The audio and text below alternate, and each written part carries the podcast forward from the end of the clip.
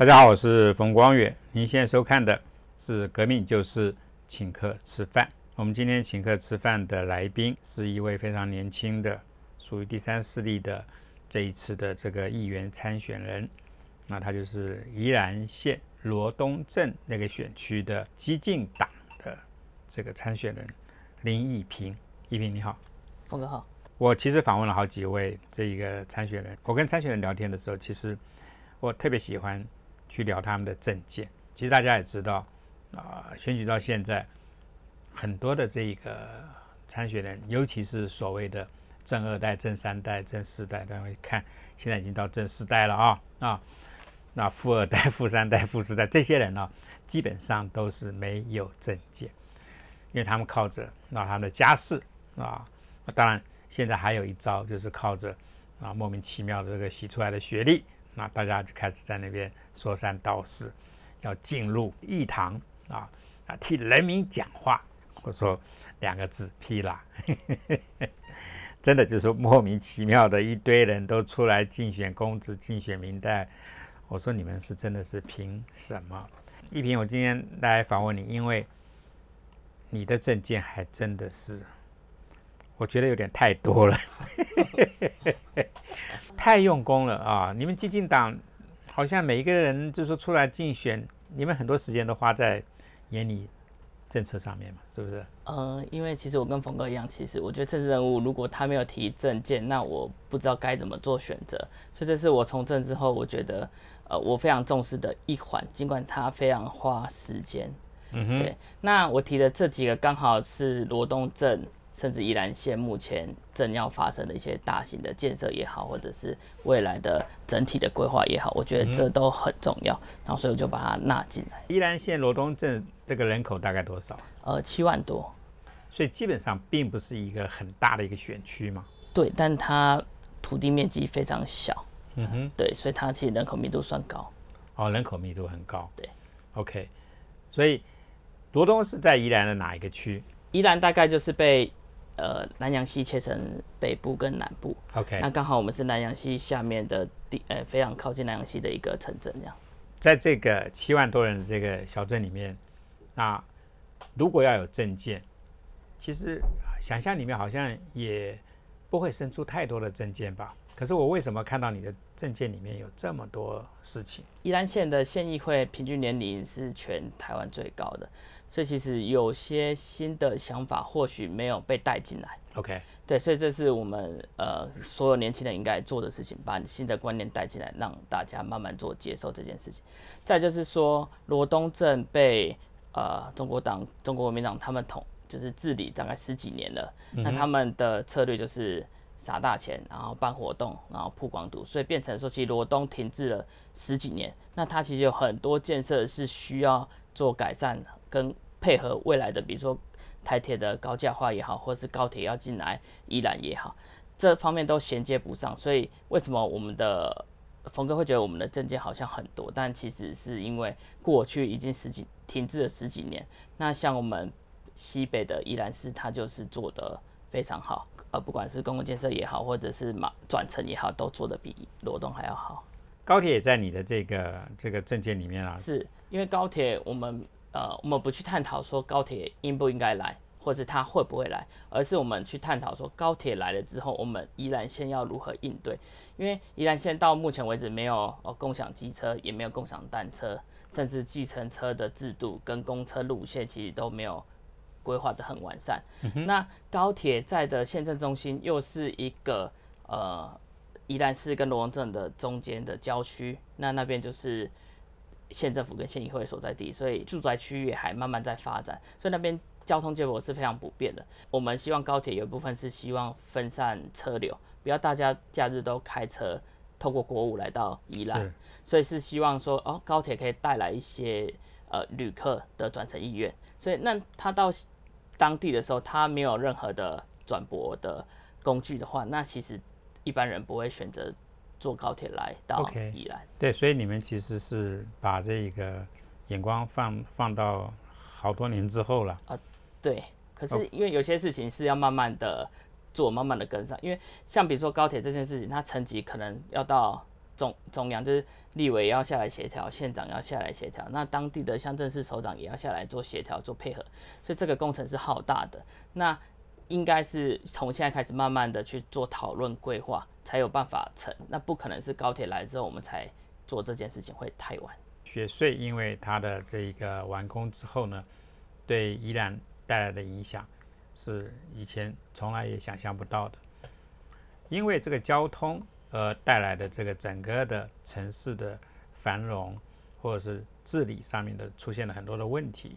啊，其实雪隧是一个例子。所以你刚刚讲的这些高铁的这些未雨绸缪去设计很多的事情，那我倒觉得说，啊，从你的这样子的很多的证件里面，我倒是看到其实非常有趣的很多的事情。当然，一个是高铁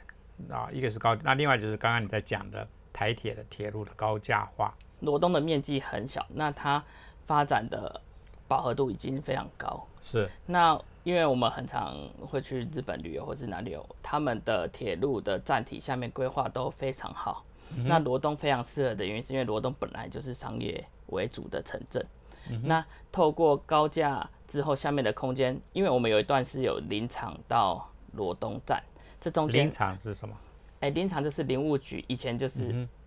那个太平山上面的哦，这个木头下来，然后它有个木材，对对对，木池，对。那其实它很适合那一段，很适合做一个呃类似日本一个它做一个水上的教学哦，不管是独木舟也好，或者是一些哎水上的安全的知识的传授。因为宜兰其实虽然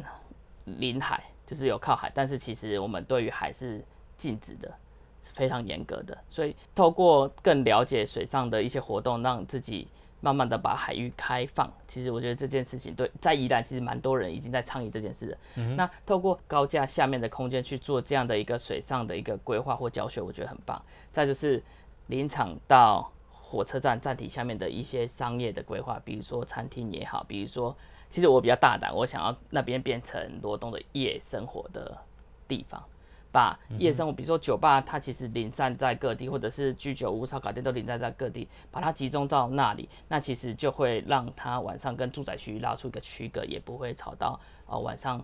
睡觉的人。那因为罗东算是西南的重镇，就是说你要买什么，你要吃什么，几乎都来罗东。那刚所以罗东有这个条件，在晚上发展成夜生活的地方，所以我觉得那个罗东站体下面是蛮适合做这件事情的。然后再过去一段是到五诶东山乡街的地方，那那边就是可以做一个生态保育的一个呃场域，或者是一些呃探索，因为过去就是马上就是都是农田了。高铁引进到铁路高架化，那光是你在这方面就交通这件事情上面，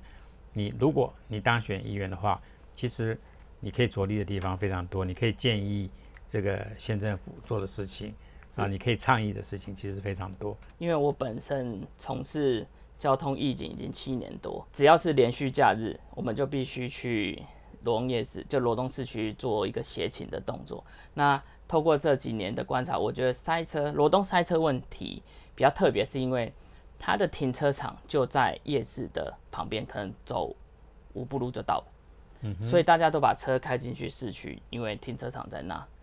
但是我的观察是要改善这样的塞车的环境，势必是应该把停车场往外移，然后让里面做一个徒步区。我们在讨论罗东镇公所是不是应该从市区迁出到郊区，然后我们的市中心会有一块很完整的地，那它非常大，它它就可以做，比如说广场也好，比如说做商业大楼也好，这都是后续可以讨论的事情。对，所以罗东还蛮多急迫性的问题需要解决，但这十几年来。他们都要么搁置，要么就是假议题，这样他们没有想要认真去处理。所以塞车这一块就要配合到政工所到底愿不愿意迁出去，因为政工所不迁出去，停车场依然在那里，停车场在那里，车就会想开进来停车。那我们证件里面有提一个无车区，我把适合就是假日的时候车这边都不能进来，因为在地人会觉得说人很多没错，但是就是局限在于。呃，罗东夜市，甚至我有跟罗东夜市的摊商二代做一个交流，他说其实人很多，但是购物的体验很差，因为人挤人，然后大家都不想排队，或者一直挤挤挤就过去了。其实他们，所以他们生意其实没有变好。那他说，如果是这样的购物体验，或者是这样游玩的体验，那回头客势必会变少，因为他们每次来就是挤挤挤挤。那对他说，对于他们萧条只是时间上的问题。对，那透过呃无车区的概念，让人从外面走进来，走进来的时候，你比如说你要路过小巷子的时候，这个小巷子可能就是未来可以发展的一个呃商业地带。对，所以透过扩增整个商圈，让人在这个商圈走来走去，其实是会让消费的那个金额提高的。这国外他们有一个很长的一个呃购物廊道，他们发现其实做完之后，也是无车区做完之后，他们其实销售额提高。虽然说我可能要停到比较远的地方再慢慢走进来，但其实是因为你可以慢慢的逛，所以你的消费金额是会拉高的。你的概念里面是把一个夜市。这样子的一个概念，其实把它扩充成一个商圈，对对对，把纯粹那去吃一些这个小东西这件事情，把它扩充成去那边娱乐、shopping，，去那边等于是过过着一种就是国外商圈会有的那种对那种那种生活。所以我们说市中心就政工所那一块正正方方的那块地就非常重要，因为有很多讨论的空间。比如说我可能比较主张是做一个广场。那墨尔本广场它很特别，是它是一个中间凹下去，但四边是凸起来的。那因为我们我们夜市中间隔了一条蛮主干道，那它刚好因为这样的设计凸上来，其实这条路不用地下化，也不用高架，就刚好可以流畅的通车。那因为宜兰多雨，刚好这凸起来的地方可以做一个下雨天。呃，商场的地方或者是一些办活动的地方，因为我们目前罗东人比较抱怨的是，我们一旦下雨，我们就必须去到宜兰市，因为那边有百货公司，西南完全没有一间百货公司，所以下雨天我们就都会开车到西北去那个百货公司逛街也好，吃饭也好，看电影也好，对，所以罗东会慢慢萧条也是有它的道理的，甚至人家那个百货公司同一间百货公司在宜兰市又开了第二间。嗯哼那就表示说，未来如果我们动作再慢点，未来罗东更没有这样的条件再去做。对我们证件为什么那么多那么急的原因，是因为其实我们是在跟时间做一个竞赛。你里面提到好几个商圈这个广场的概念，是你怎么对广场这么有兴趣？去过很去过这么多广场？因为我们公所办活动都是在公所前的广场，所以我们公所前的广场本。本来就有在办一个活动，甚至它前面广场里面还有一个公园，嗯哼，对，所以是整体规划是一个非常好的呃空间，但它这个空间非常大，它是墨尔本广场的三倍，所以你说要规划成一个广场加一个酒店大楼，我觉得应该也是规划的下去，是。对，只是说我比较希望是停车场往外移嘛，那如果你在市中心又盖一个酒店，那势必停车场又要在里面，那车又要开进来。所以我是个人是比较支持广场这样子。对啊，广场它绝对不只是跳广场舞的一个地方。广场其实，在全世界那个许多大城市里面啊，有太多的广场的这个案例。对。你除了提到墨尔本，你还提到哪里？哦，波士顿啊。哼，波士顿那个案例，呃，有些欧美的案例，为什么我们没有拉进来？是因为那些广场其实它之所以那么吸引人。是因为它周边的建筑物是古古古 OK，它有对对，它有它有建筑，映衬衬托它这个广场非常的漂亮，很有味道。但是在台湾或者是在罗东，其实它如果规划成那样的广场，一个全新的广场，对啊，我提的比如说墨尔本、立陶宛那个，其实他们都是比较近代新新型设计概念进去的广场，所以会比较符合。呃，罗东这这样的案例，因为我们周边的建筑物还没有到人家这样有古色古香，然后衬托整个广场这样。那波士顿就是因为它那边有一个教堂，所以它那边教堂做一个大草皮。它比较特别是它因应时代的变革，所以它又整个广场又重新做一个规划。其实你刚刚提到的这个铁路高架化的这个事情，你也提到像亚洲的国家日本跟韩国是，那他们的例子是什么？先讲韩国啊，韩国是。它是一个大的高速公路，它整个高速公路要废弃，就是它都不使用。但是他们发现，他们这样拆除其实是因为它量体很大，一第一个危险，第二个是它成本很高，所以它后来就开放成呃空中廊道的概念，就是空中花园。所以它后来就发现，哎，变成一个亮点，然后大家会利用这个高架桥、高架路，然后去去各大商办上班。所以他慢慢就又做很多连接到上半，然后就是所以变成它整个高速公路变成呃空中廊道这样子，然后它下面会做一个绿色廊带的规划，这样它是比较这个，然后哎日本它是它那个高架桥是下面是大牌，那它做水域的教学，然后基本篮球场什么都有。那在市区点，他们的高架桥下面就做呃居酒屋啊，或者是一些商店这样。他们最主要都做商业做使用。那美国、欧美国家，因为他们有些是地广人稀，所以他们高架小下有时候只做调拨调拨车道，就是说哦有时间性的，然后是哪个方向的车道而已。那站体就是说火车站下面他们也是做商店的规划。其实你刚才讲到欧美，我突然想到纽约。纽约其实也有一个这样子的概念的地方，Chelsea Market，在呃这个纽约的这个西城那边，Downtown 那边，他们就是当年就是把那些呃高架的那个铁路啊，然后整个重新规划，然后那个区就变成一个非常漂亮的商区，有各式各样的这个有个性的这个店全部进驻。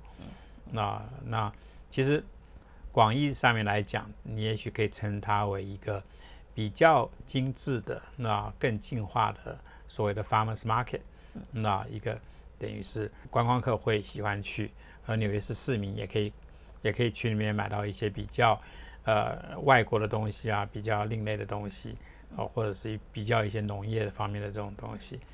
所以我倒觉得你刚刚那个概念，啊，我我觉得是台湾应该要开始往这个方向去思考，就是说你那块地，其实你应该要有一种多元的用途。多元的思考。台湾其实有一些案例啊，比如说戏子那边，它就是它比较特别，是它下面有一个机车的考照的练习场。嗯哼，好，西子那边。那台中目前还在做，那它做的比较简单，就是规划成呃大家可以运动跑步的地方。嗯哼，对。那其他的可能就比较小型的，可能比如说放个篮球场或者是一个高尔夫球练习场这样子。对，台中算做的比较长，然后比较完善。但它还在做。那除了像你刚刚讲的，呃，跟交通有关系的一些概念之外，啊，你如果当选，那依然罗东那那里的这个议员，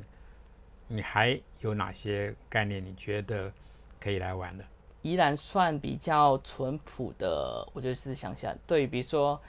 林之妙，什么？你是说？你说比较淳朴，比较淳朴善良那那怎么会出现林之妙这种人？对对，我要讲，他有一个证件，就是说他 假本面级嘛，他才面级，也就是说他营养午餐是吃免费。他当县长之前就是罗东镇的镇长，他现在罗东镇推行吃营养午餐免费。那老实说，他对财政负担是非常大。那刚好他当选县长之后，他帮罗东镇解套，因为预算变成宜兰县政府在出，罗东镇的预算就有。非常大的空间去做一些硬体上的操作，这样。但是我觉得，我个人觉得，大家不敢讲说假 member man 级这件事情是很奇，我觉得是很奇怪的事情了。如果你这个城市是非常赚钱，比如说罗龙镇，它有很多公共造产，它是赚钱的，那回馈给证明，我觉得无可厚非。但宜兰县的财政其实是比苗栗好一点点而已。那它透过用宜兰县的财政去做假面积这件事情，我觉得。我觉得不是，我不不是很认同啊。再就是他没有排付，那他没有排付变成中央的一些补助款，他因为你没有排付，所以他是不给你的。所以这件事情导致了宜兰县的财政又更更艰困。那他一直强调说他不会排挤到预算，但是饼就是这么大，你一定是拿别的地方的预算来补你吃营养午餐免费这件事情，所以变成宜兰县整个宜兰县跟他当。镇长的时候一样是停滞的，很多大型建设的配合管拿不出来，或是很多的基础建设，它就是先暂缓这样，嗯不可能没有排挤到别的预算。尽管他被起诉了，但还是非常艰困的。因为啊，前任留下了那么多的包袱，尤其是财政上面的包袱，所以如果你有机会进入宜兰县议会里面，是吧？啊，就是从这个罗东这个选区进去。啊，其实你会更加去盯有关于这个财务的这个整个的运作上面的事情。对，因为我本身是念统计的，所以我在我现在是罗东证明代表，所以我每年都会把罗东镇的预算做一个整理，然后公开。因为我觉得这法规上其实是规定要公开的，但他们都规公开总表，也就是说细项大家都不知道。那我觉得只有让越多人知道这件事情，或是越多人来了解预算假编辑这件事情为什么不合理，大家才可以去理解。我的专长就是在把财政的预算做一个整理，然后跟大家讲。然后预算这种东西，大概你就是要看个十年左右，你大概会懂它的来龙去脉。好，比如说以固定的人事成本、固定的活动花费，那你未来的一些基础建设还有多少钱可以用在哪些地方？这个大概看个五年、十年会有一个概念。对对对，那未来进宜兰县议会之后，因为是现在是拿不到资料，我们只拿到今年度的总预算，所以未来进去之后开始做一个整理之后，会有一个概念，不然你其实会不知道他钱花在哪里，合不合理。这个工程款几千万是合不合理的，因为这个都需要一些工程背景的专家去评估去抓那个预算，所以。预算这种东西就是慢慢学习。那我希望透过我进去到县议会，让资料公开，让大家更了解宜兰县的财政状况，那才不会人家口号式的选举就就就跟着人家走了。其实我看你那个呃事先提供我的那些资料里面，有特别讲到林之庙这次的这个事情。是啊，林之庙这次事情，其实里面有很多的。这种操作的手法，我倒是以前比较没有听到人家在讲。那我觉得一个很重要的一个操作手法，就是政府公职啊，如果他要去，当然我现在也许并不是在讲林之庙的 case，我是在讲，如果一个不孝的政府公职，他今天想要来炒地皮，当然你作为一个商人，你要靠你的眼光，对你这个地皮绝对可以炒。对，你看你眼光，如果炒错了，那是你自己的事情。是，对你不会，你知道，就是说，因为这样子牵拖到整个公款、整个这个这预算里面的很多的这些费用，因为那个是纳税人的钱。是，可是如果一个不孝的公职人员，他要去炒地皮，他透过哪一些的方式啊？例如说，他要去绑哪一些的议会里面的人，或者市政府里面的人，他要去绑哪些人，他炒起来才会如鱼得水。你知道才会这个财源那滚滚滚滚而来。以罗东为例子好了，第一个是你的时机点，那块地已经进建五十年了。哪一块地？就是那个罗东整个保护区。OK，好，它里面有很多地了，大概一百多家，但这已经进建五十年了，你都是农地哦。进建理由是什么？当初？呃，当初进建理由是为了让都市发展。呃，未来有一个空间，就是当都市饱和到一个条件之后，它这个保护区才会开放成重新拿出来做规划，是绿地啊也好，住宅区也好，重新做一个规划。所以那时候当初呃设定是啊罗东镇要八万人，但其实我们也知道人口现在才开始在下降，对，所以其实这个条件越来越严苛了，其实是不可能。那曾经的代理县长上来之后，发现哎，当初工人员其实是物质，它是。农业区，他把物质成保护区，所以才被内政部整个封锁起来，禁禁禁建五十年。好，那是题外话，那就是后来解编之后，我们现在目前整个保护区在做征收的规划。一般人我不会去买一个农地，然后它目前是禁建的状态，那放在那边囤嘛，因为我钱放在这个农地，跟我拿去别的地方投资，这就是我的机会成本嘛。没有人会把钱放在那边，然后都禁建，然后也没有人会来去买那个农地嘛。对，那。而且他们很厉害，是当初那里是运动公园的主出口，只是当初县政府第一个征收没钱，第二个征收很复杂，因为那里地主太繁琐。可他们很厉害，他们可能就是生意吧，有有有有钱赚，他们就整合的很好，他们整块地都买走了。对，所以第一个是进场时机点，时机点是林之妙当选罗东镇长之后，他们开始去做去购买这块地，慢慢囤。第二个这些资料都哪里来的？这些资料，因为那个第二类的地契成本，它上面查到怎么转移，转移持分多少，什么时候转移，谁谁谁，谁谁谁只会给，比如说零叉叉，然后住在哪里，地址也会有。OK，对对对，持分多少都会有，这是公开资料可以去调阅的。其实我以林之庙这个案子为例，是起诉书里面会不会细到，就是说这些？哎，炒地皮本身就是一个商业行为，所以其实不会被起诉。重点在于他们农地买卖的时候，他们没有去缴土地增值税。哦，，OK，，他们厉害的是自己人卖给自己人，然后透过实价登录把价钱拉高，然后价钱拉高这过程，因为他们农地没有农用，他们要缴土地增值税，那他们又不想缴，那 他们不想的时候去拜托然后还叫他什么哦，证明书上面要盖印章啊，揉揉揉成皱皱的感觉，有年代感这样。嗯，那等价关系就是林芝庙的竞选总部的那块地也是同一群人的，然后把他修法从他当总部的时候上面有临时建物嘛，他林芝庙透过他自己县长把那个临时建物的年限从一年调成三年，然后再借给韩国瑜当总统的竞选总部。这样，然后这就是他们的一个对价关系，所以这次起诉，这个是蛮重要的一个贪污治罪的一个点，就是不正利益就在这里。他帮他搞定那个土地增值税不用讲，好，那我另外块地没没关系，免费再借给你，给韩国瑜做总统的竞选总部做使用。那对价关系大概就是那个建物大概两百万，不然他就是要拆掉再重盖嘛，那所以他就是两百万的一个不正利益的关系。这个案子里面其实牵扯到，例如说，呃，购地。啊，对，就是这购地那个炒作土地一个非常重要的一个前置作业嘛，啊，是先要购地，然后想办法去呃拉抬地价，对不对？对。那拉抬地价的方式也很多，那当然就是说大家有志一同的话，就比较容易整合，对吧？然后呢，这个左手到右手啊，右手到左手都是自己人的地嘛，对不对？然后呢，呃，地价一旦被拉抬成功。理论上你要缴这一个增值税，那然后你又开始来避税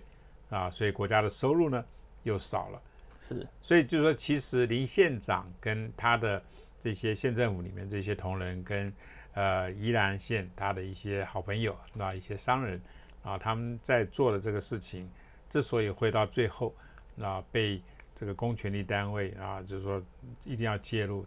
啊进来调查，就是大致。就是这些原因，是是，对不对？是。那那些大地主当初他们其实他们自己就可以联合了，他们干嘛一定要等到林之庙出来才开始在做这个事情呢？老实说，是因为不知道什么时候会解编。他们光买农地的钱也是破亿的，所以他们不知道什么时候解编，他们钱会一直卡在那。那因为曾经的代理县长回来之后，透过他的解编，开始知道说。哦，这这个保护区开始可以解编，然后会土地征收嘛，农地征收退还四十趴的建地给地主，所以他们开，他们本身都是搞建筑的，所以他们开始要在这块保护区里面盖住宅区，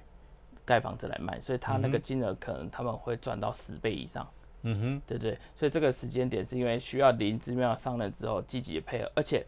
他们有相中一块地。那块地原本是曾经的代理县长的时候是划成机关用地，那它旁边有一个建案，就是现在罗东最贵的建案就在那里，所以他们也相中了这个建案旁边的这块机关用地六。所以林之妙会被调查，是因为他上任之后把这块地变成住宅区，减掉才开始去查说，诶，为什么他把这块地又变回住宅区，才开始去查，然后后来就慢慢查出来，然后他的代理处长。转污点证人之后，才越多事情爆出来。所以，它整个过程里面还一定要有一个元素，就是你要有机关去变更很多的地目。地目是是是，是不是？他们很巧，他们的地都是住宅区，他们地都划成住宅区。后来去调嘛，哎，好奇去调保护区里面的一些其他地，发现哎，其实凑凑他们里面还蛮多地，一万一百一万平方公尺以上了。然后他刚好征收回馈之后，他刚好就是罗东运动公园旁边那一块地的土地面积，所以他们很早就锁定那一块地了。所以他们需要透过林志茂上任之后，再他上任没多久就把那块地又变回住宅区。那因为区段征收，它的条件是。我今天是地主哦，冯哥也是地主，那要选哪一块是用抽签哦，OK，用抽签。虽然那块是我的但不见得会分配到我。那他们怎么解套？因为区段征收还有一个条件是，当超过一定的平数，六百平以上的土地需要整体开发。也就是说，如果我今天退还只有一百平，那我要再去凑足五百平，我才可以拿来盖房子。那如果一平用五十八十来来计算，我根本没有能力，所以我要么就是把土地。卖给大地主、大大财阀，不然就是我退钱，这样。所以他们地够多，他们那一块一整块，他们就吃得下来。所以这其实区段征收后面的那个限制，用意是很好，因为他不希望住宅区规划的破破碎碎，然后开发的破破碎碎，嗯，整体整体来开发。对，但是刚好又符合，其实是大地主、大大财团才有资格进场去做开发。那依然县议会在这些事情里面，他扮演什么角色？因为县议会基本上是在监督县长，是，对，是。那今天县县议会就是说，这个地方是你，就是说现在要要努力工作，要进去。那如果你进去的话，你其实要从哪些地方开始监督自己的县议会呢？我觉得每个议员他有他自己的专长，比如说全民服务。那我对于一些呃，议题类的或者是预算类的，我比较拿手。那这一块其实我最怕的是冷掉之后，林之妙又当选，因为他从机关用地变回住宅区，然后议员有发现，然后在那边吵，就觉得说，哎，你是不是要跟土地谁啊什么什么的，然后吵一吵之后又变回机关用地，所以他目前是机关用地状态。但我最怕的是林之妙连任之后，他就找理由把它变回住宅区。因为机关用地它有它地目上的限制，使用上的限制，要么可以盖体育馆，要么盖呃公家机关的一些机关用地。但是刚好罗东镇它有一个第二行政中心，也就是说它把县等级以上的机关全部集中在一个地方，它已经在盖了，也快盖好。然后罗东镇公所如果要在原地盖，那也没有人会去使用那块地。所以他最后他会说，没有机关，任何机关要用这块地，那用这块地需要征收费用六亿多，所以他也说他也没钱，然后又没有人要用这块地，他可能会再变回住宅区，这是我最怕的地方。对，所以他做了很多配套，他跟罗东镇公所的镇长，就是他们已经可能是底下已经有协定好，说镇公所就是要在原地重建。那我们我刚刚提的那个市区的商圈规划，整个就是。归零了，就是所以这次镇长的选举也非常重要。如果镇长没有换，县长没有换，那罗东会迈向一个非常凄惨的一个发展。对，这一切就如他们所规划。对，说他们到最后一个都变成大富翁，可是罗东还是就是那个样子。对对，他们的想法都比较奇特一点。没有。有钱人想的跟我们是不一样的啊，真的啊，有钱人想的跟我们不一样。再回到像你刚刚讲的一些你其他的那个证件里面，对我来讲啊，有一些还真的是比较是属于前瞻型的一些概念。那这些前瞻的这些概念里面，我就以刚刚雪穗为例，雪穗当然是一个非常前瞻的这个概念，对不对？然后雪穗的工程其实非常的困难。对，所以很多人基本上以前也都在那边，就是在那边旁边，在那边观望，对吧？就是说看你怎么弄嘛，对不对？对，那个水一直冒一直冒，看你怎么办嘛，对可是，一旦雪穗成功了，你从一个宜兰人的观点来看，雪隧的成功带来的当然就是很多的商业上、交通上面的便利，带来很多商业上面的这个发展的机会，那这是一定。那那甚至。很多的，就是说，就是说法条也因此而改。我记得以前有关于农舍的法条，就是因为那整个宜兰的这个这个开始这个发展，然后我我我我那个时候发现说，哇，宜兰怎么会有这么多莫名其妙的长长相很特异的这些农舍？当然，这就是一个一个立法机关啊，它跟这个行政机关他们配合的一一个结果嘛，对不对？嗯嗯。如果铁路高架化，像你刚刚讲的，像如果这个高铁啊，像你刚刚讲的，啊，都都一一实现，它对宜兰的整个的改变，会跟呃雪穗带给宜兰的改变相较的话，比较的话，会是怎么样一个状一个一个状况？雪穗开通之后，其实你会发现很多，不要说台北人，很多外县市的人来宜兰自产，因为你会发现其实。啊，比如说民宿啊，或者是很呃社区里面很多都是空的，但其实都被买走了嘛。那都是呃外县市甚至台北人假日的时候来享受一下乡村的风景美貌，或是体验一下乡村的时光，这样。所以雪隧开通之后，依然出现很多这样的案例，所以变成为什么峰哥刚刚讲说民宿的一些相关法条会一直硬硬的变更。这样子，所以农舍变得很多，民宿变得很多，然后我们宜兰县的发展变成观光立县。以前从环以前的环保立县，然后到学社开通之后变成观光立县的原因，就是因为大量游客开始进来了。高铁进来之后，我觉得会比较像发展成桃园型，因为我们宜兰很讨厌人家说宜兰是台北的后花园，但老实说，因为就在首都旁边，那高铁又进来之后，其实我觉得会慢慢的变成像类似桃园这样的发展，就是说它是在为都市做一个减压的动作，人口减压的动作，可能会越来越多人选择在宜兰定居，透过高铁来做一个通车上下班，因为其实这个跟你住在台北租房子住在台北，然后通车是是差不多的，所以我并不排斥说宜兰慢慢变成呃台北首都的郊区的住宅区，我觉得这件事情是应该是会蛮顺其自然就发展成这。这样，这个资料我还在考据，但是从以前到现在，有前辈子讲说，其实有一条高速公路是直接从新竹切过来宜兰。那如果这一条高速公路国道也可以完成的话，那其实我我是希望宜兰变成像桃园这样的一个角色，为都市做一个人口的减压。也就是说，其实，在欧美啊，有一种城市就叫做 bedroom city。就是一个像卧房城，卧房城的意思就是说，像大纽约周边有很多的所谓的这个卧房、卧房的城镇，晚上回那个你在康州的那个城镇，然后去睡觉，可是早上你坐火车进纽约市上班。对，对，就是所谓的，那你刚才讲桃园，那根本就是一个卫星的概念，卫星城的嘛。是，当然这我觉得这是对。台湾的整体的这个发展，你刚刚讲的人口的这个整个的啊，整个的这个平均的分配、输压这种东西，我觉得这个是对的。可是前提就是说，如果